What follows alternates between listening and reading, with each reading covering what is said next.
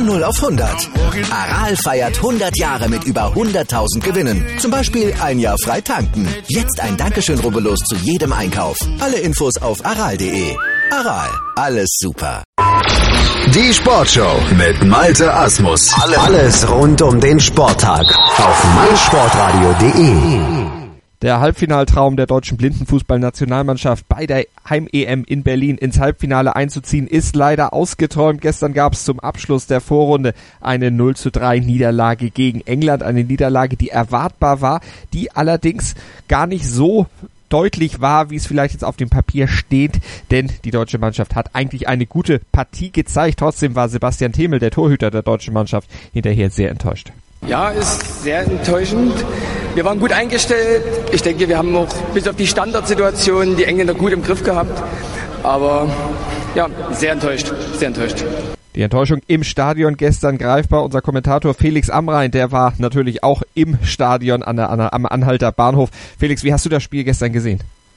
Ja, es war eine nervenaufreibende Partie tatsächlich für Fans, für äh, ja für die Spieler natürlich auch, für den Betreuerstab, denn die Deutschen wollten möglichst spät, wenn dann ein Tor der Engländer zulassen, im besten Fall eigentlich natürlich gar kein Tor der Engländer zulassen, denn das Unentschieden, das hätte gereicht gegen England, um weiterzukommen. Und dann ja, stand es nach zwei Minuten ne, durch Brandon Coleman auf einmal 1 zu 0 für England. Und das war eben genau so eine Standardsituation, wie sie Sebastian angesprochen hat. Es gab den Freistoß und dann stand es auf einmal eben, ja, 1 zu 0 und ähm, das ist eben auch schwierig. England kann das unfassbar gut äh, mit diesen Freistoßvarianten zum Torerfolg kommen. Da gibt es wahrscheinlich aktuell keine Mannschaft, die das besser kann. Sie haben das jetzt schon das gesamte Turnier unter Beweis gestellt. Uh, ja, anschließend waren die Deutschen durchaus gut im Spiel. Sie hatten dann durch äh, Jonathan Tönsing vor der, pa äh, vor der Pause noch die Chance zum Ausgleich, aber es war dann ja so ein bisschen wie verhext, denn er traf erneut nur den Pfosten. Das war ja schon gegen Frankreich so, als er vom Sechs-Meter-Punkt nur den Pfosten traf. Also schwierige Geschichte, alles in allem. Ähm, in der zweiten Halbzeit hat dann tatsächlich die deutsche Mannschaft die Spielkontrolle immer mehr übernommen. Man muss dazu sagen, dass es England dann Deutschland in der Phase auch leichter gemacht hat. Sie haben relativ viel gewechselt, haben so ein bisschen die zweite Reihe dann aufs Feld geschickt, nicht mehr die absolute Top 5 äh, spielen lassen.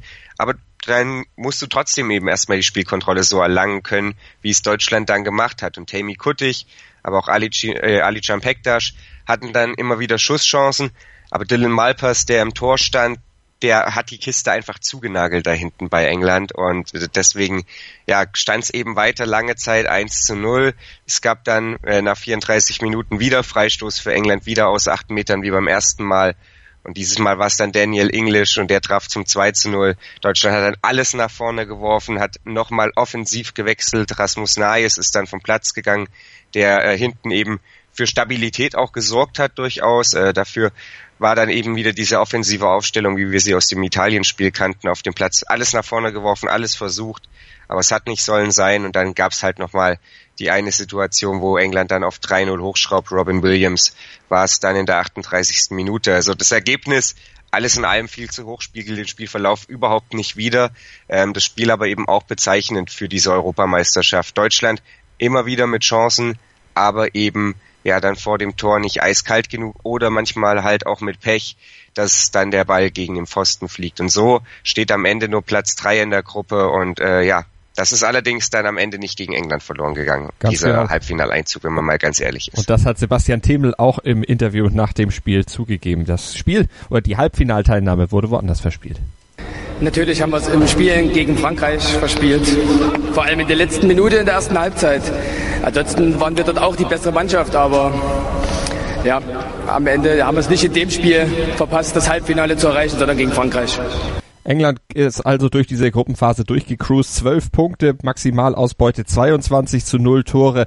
Also die Abwehr und die Offensive, alles passt bei den Engländern dann sicherlich auch im Halbfinale. Wir werden den Weg weiter verfolgen. Zweite Mannschaft im Halbfinale, Felix hatte es schon angedeutet, die Franzosen, die haben sich nämlich dann wieder rehabilitiert. Die hatten ja am Vortag nur 0 zu 0 gegen Rumänien gespielt, damit die Tür für die deutsche Mannschaft so ein bisschen wieder aufgemacht.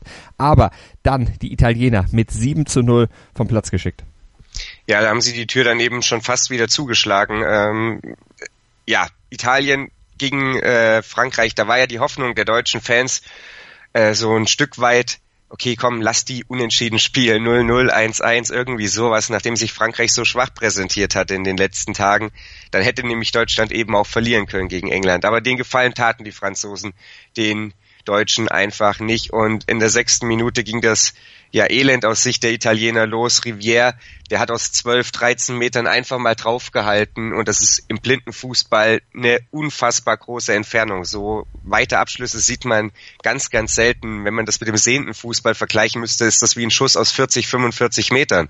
Ähm, und ja, er findet da irgendwie eine Lücke, wo keine ist. Also der Ball schlägt dann direkt neben dem Torhüter der Italiener La Macchia ein. Der guckt auf einmal so verdutzt neben sich, weil der den Ball überhaupt nicht sehen kommen kann. Und ja, dann steht's 1 zu 0. Die Italiener fuchsen sich anschließend besser in die Partie rein, äh, finden ihren defensiven Zugriff relativ gut. Martin Baron macht dann nichtsdestotrotz in der 15. Minute das 2 zu 0 für Frankreich. Und die Franzosen ja, kontrollieren zur Halbzeit im Prinzip völlig die Partie. Die Italiener mit ganz, ganz wenig offensivem Zugriff, aber eben zumindest noch mit defensiver Stabilität. Warum es offensiv nicht lief, ja, kann man so ein bisschen mutmaßen. Paul Iobo, der wirkte auf dem Platz überhaupt nicht mehr fit und der war ja bislang so ein bisschen der einzige, vielleicht von Nicola Mauro abgesehen, der offensiv wirklich äh, für Entlastung sorgen kann bei Italien. Aber der wirkte halt so ein bisschen ausgepumpt und deswegen war dann die defensive Stabilität zumindest für die Italiener wichtig, die ja auch noch Chancen aufs Weiterkommen hatten, wenn sie das Spiel gewinnen würden.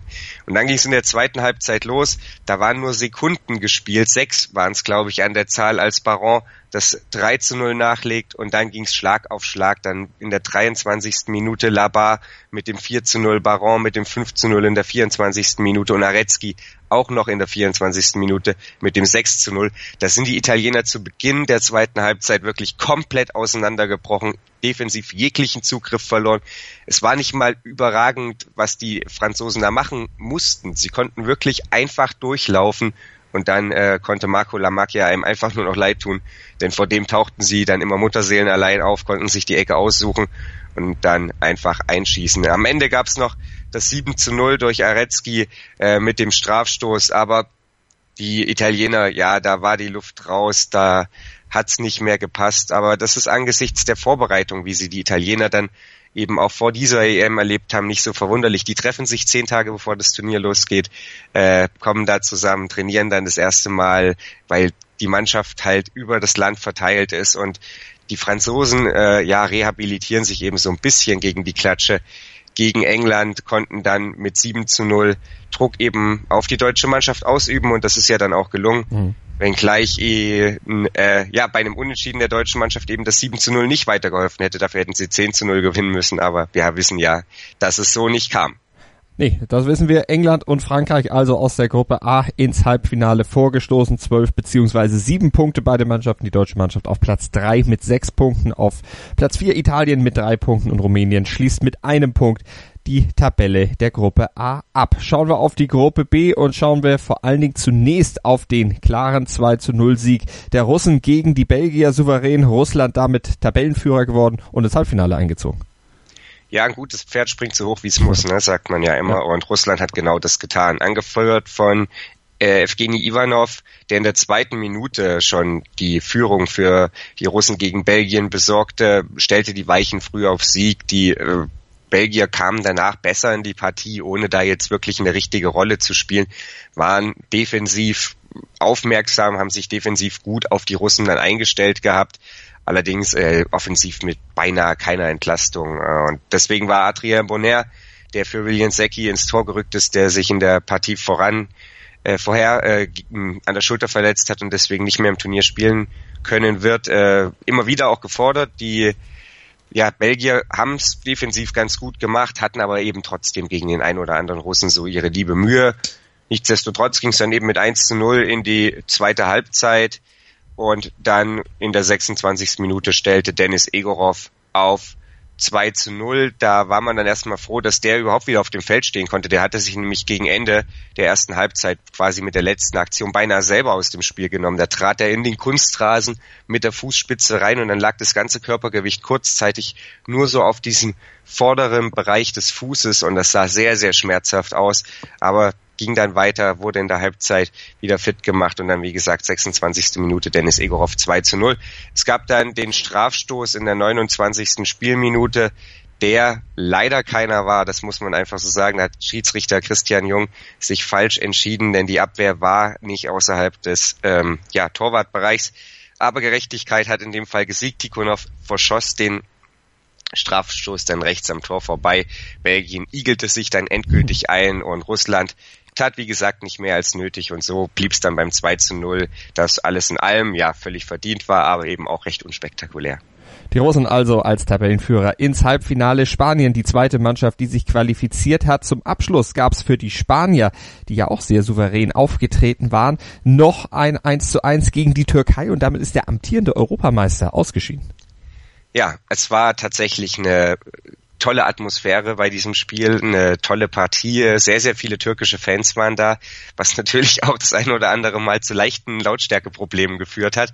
Und die Türken mussten unbedingt gewinnen. Das war von vornherein klar. Sie hatten einen Punkt Rückstand auf die Spanier. Den Spanien würde ein Unentschieden genügen. Und die Türken hatten vor dem Spiel die Marschroute ausgegeben. Wir stellen erstmal die Defensive ein und dann gucken wir in der zweiten Halbzeit, können wir immer noch alles nach vorne werfen, denn genauso haben wir gegen Russland verloren. Wenn wir jetzt alles nach vorne werfen und dann ausgekontert werden gegen diese abgezockten Spanier, dann sieht's schlecht für uns aus. Und die Spanier, da war die Marschroute eigentlich auch klar, die konnten abwarten, was die Türken machen und dann, ja, letzten Endes äh, reagieren und mussten gar nicht agieren. Das war die Marschroute, die die Trainer vorgegeben hatten. Das war aber nicht das, was das Spiel wiedergegeben hat. Da haben beide den Weg dann doch nach vorne gesucht. Wahrscheinlich die Macht der Gewohnheit. Und in der 14. Minute, da belohnte sich dann die Türkei dafür, die äh, ja durchaus ein bisschen mehr Spielanteile hatte. Hassan Schatay, elfter Turniertreffer im vierten Spiel. Und dann stellte er auf 1 zu 0 und da war die Stimmung auf den Rängen natürlich dann äh, riesen groß oder die Freude riesengroß bei den türkischen Fans. Die Türken dann anschließend ja mussten so ein bisschen aufpassen, dass sie ähm, nicht in ganz ganz große Foulprobleme kommen und damit den acht Meter provozieren.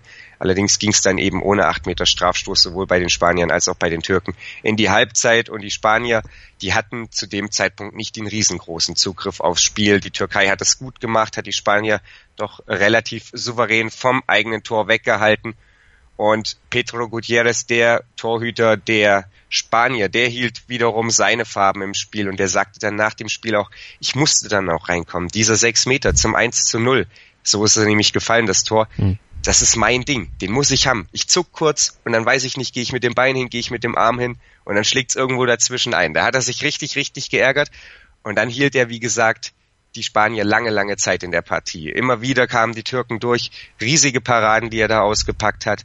Und in der 33. Mate, äh, Minute, da wurde dann Antonio Martin, da wollte ich gerade schon den Namen irgendwie ein bisschen zu schnell sagen, da kam Antonio Martin dann zum Ausgleichstreffer. Da schlüpfte er einfach durch die Abwehr durch, schoss dann in den kurzen Pfosten, neben dem kurzen Pfosten ein und sorgte damit dann für Jubel bei den fünf spanischen Fans, die auch da waren.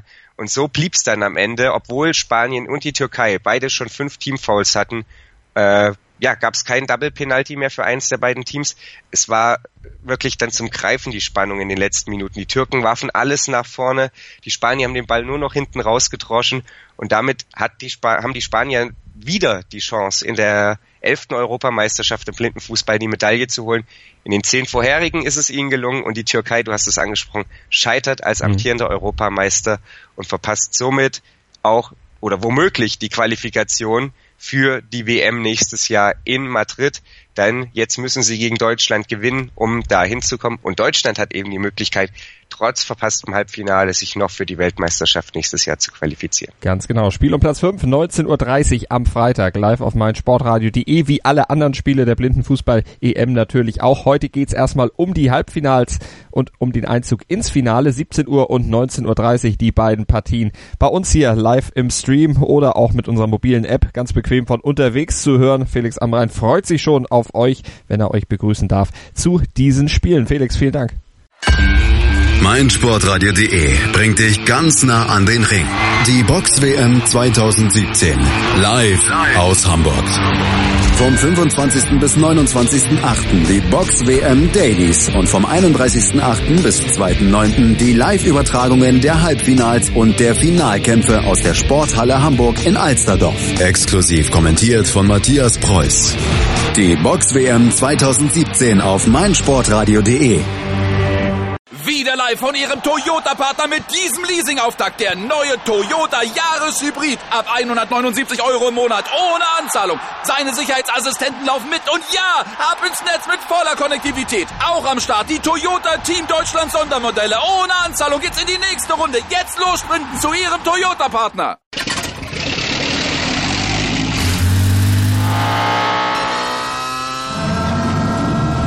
Von 0 auf 100. Aral feiert 100 Jahre mit über 100.000 Gewinnen. Zum Beispiel ein Jahr frei tanken. Jetzt ein Dankeschön, rubbellos zu jedem Einkauf. Alle Infos auf aral.de. Aral, alles super.